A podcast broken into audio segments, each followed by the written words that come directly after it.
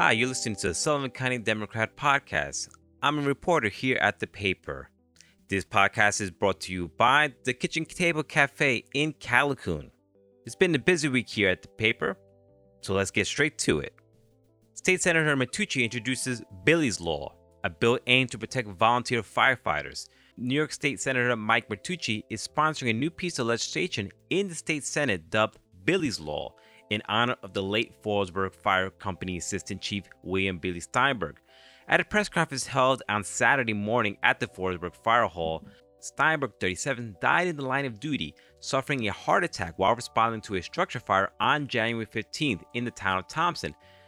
Billy's law coming in opposition to the bail reform law passed in 2019 and amended in 2020, which eliminated the option for judges to set cash bail for most low level and non violent crimes.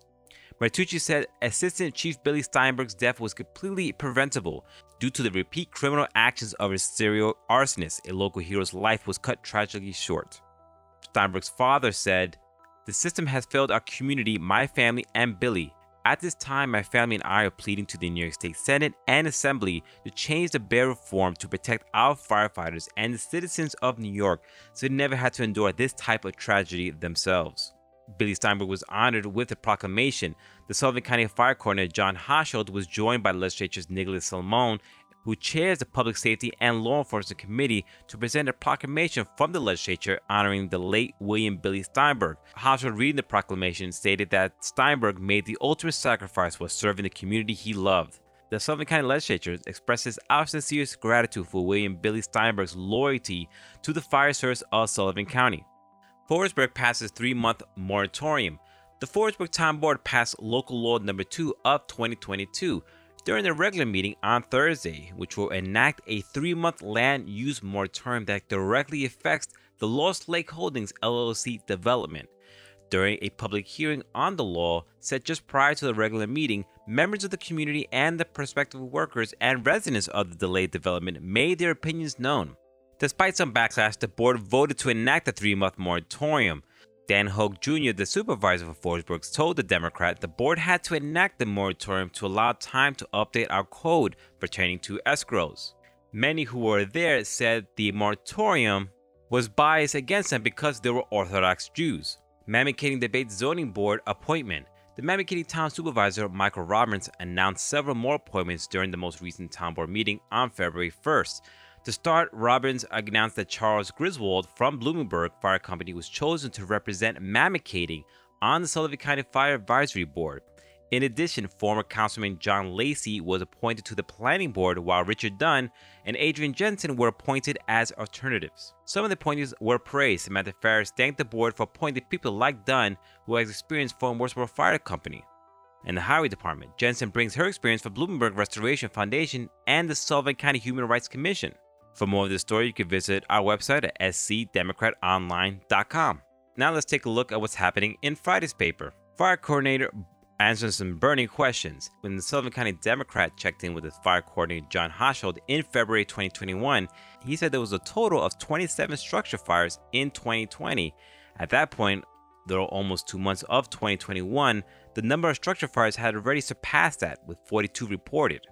There were a total of 315 structure fires last year, and in January 2021, there were 25 structure fires. According to John Hochschild, there were 24 structure fires last month, keeping pace with last year's number. When asked what was the cause of the increase to structure fires in the last two years, Hochschild said it's hard to say.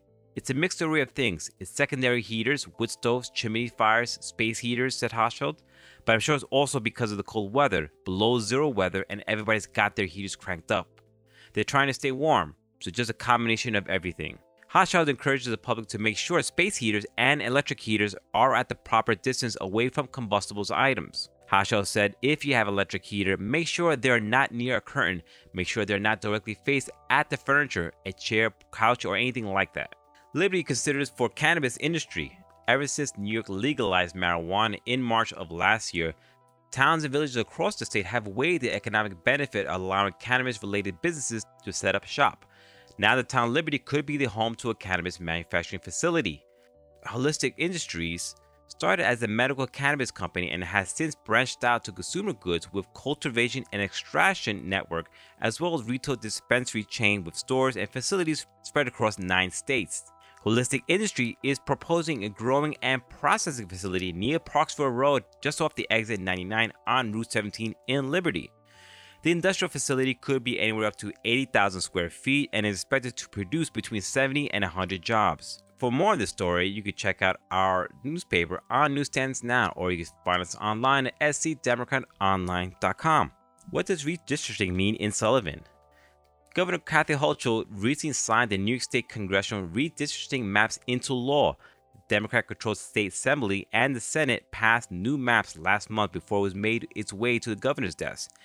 It has since drawn criticism from the state GOP, who has filed a lawsuit in response challenging the congressional lines.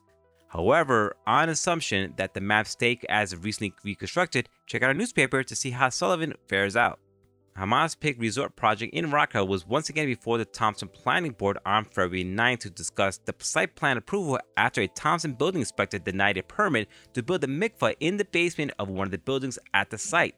The nonprofit of New York State Hasidic Association purchased the Ramada Inn and Conference Center, formerly known as the Sullivan, in 2021. It is now known as the Hamaspik Resort, which will cater to people with disabilities and their families. The applicant wants to build the mikvah, a ritual bath used in the Jewish faith, in one of the building's basements that would not be American Disabilities Act compliant. They say that they do plan on building an additional mikvah that will be ADA compliant. The planning board stated they're not comfortable with approving a part of the project that is not ADA compliant. Since the meeting was only a discussion, the board could not take any action. Instead, the project will be listed in an upcoming planning board meeting as an action item where the board could then decide on the mikvah. And continuing in celebration of Black History Month, the Democrat will feature this week Dr. Sean Wolcarty's long journey to success. There have been times when Dr. Sean Wolcarty could have given up on his dreams, but because of his family and the support that he received from his friends, he has been able to push forward and to become the person he is today. Cardi said, When I think of all the things that I have gone through, it's been an amazing journey. And that journey took him from being homeless during his high school, eventually dropping out of school to return to school years later to earn his doctorate, becoming professor at Western Governors University, a, also a board member for the Fallsburg School Board and the Fallsburg Town Board. You can find more about Sean Wolcarty's of the Sullivan County Democrat newspaper. You can find it online at SC Democrat Online or on newsstands. You can also check out our exclusive podcast with Dr. Sean Wolcarty. The Sheriff Award Scholarship to Manor resident Sullivan County Sheriff Michael Schiff presented SUNY Sullivan Criminal Justice Major Gavin Simpson with a 2021 New York Sheriff's Institute Scholarship for this past Wednesday. The $500 scholarship is awarded each year to one student majoring in criminal justice from each community college in New York State and SUNY in SUNY Canton. The scholarship program was established to help young people across the New York State pursue an education in criminal justice. Monday's ceremony was attended by Simpson, Schiff, Undersheriff Eric Trivodi, SUNY Sullivan President Jay Quaintance, Criminal Justice Professor Robert and Liberal Arts Sciences and Health Sciences Dean Rosemary Hanafi. Schiff said it's nice to see Schiff said it's nice to see young people with an interest in policing. You can find all these stories and more in the latest edition of the Sullivan County Democrat newspaper. Also, you can find us online at scdemocratonline.com. You can also find us on social media. We're on Facebook, Twitter, and Instagram. And this podcast is brought to you by the Kitchen Table Cafe in Callicoon, New York. Until next time, I'm Patricio Rabal for the Sullivan County Democrat newspaper. Have a great weekend. Stay safe.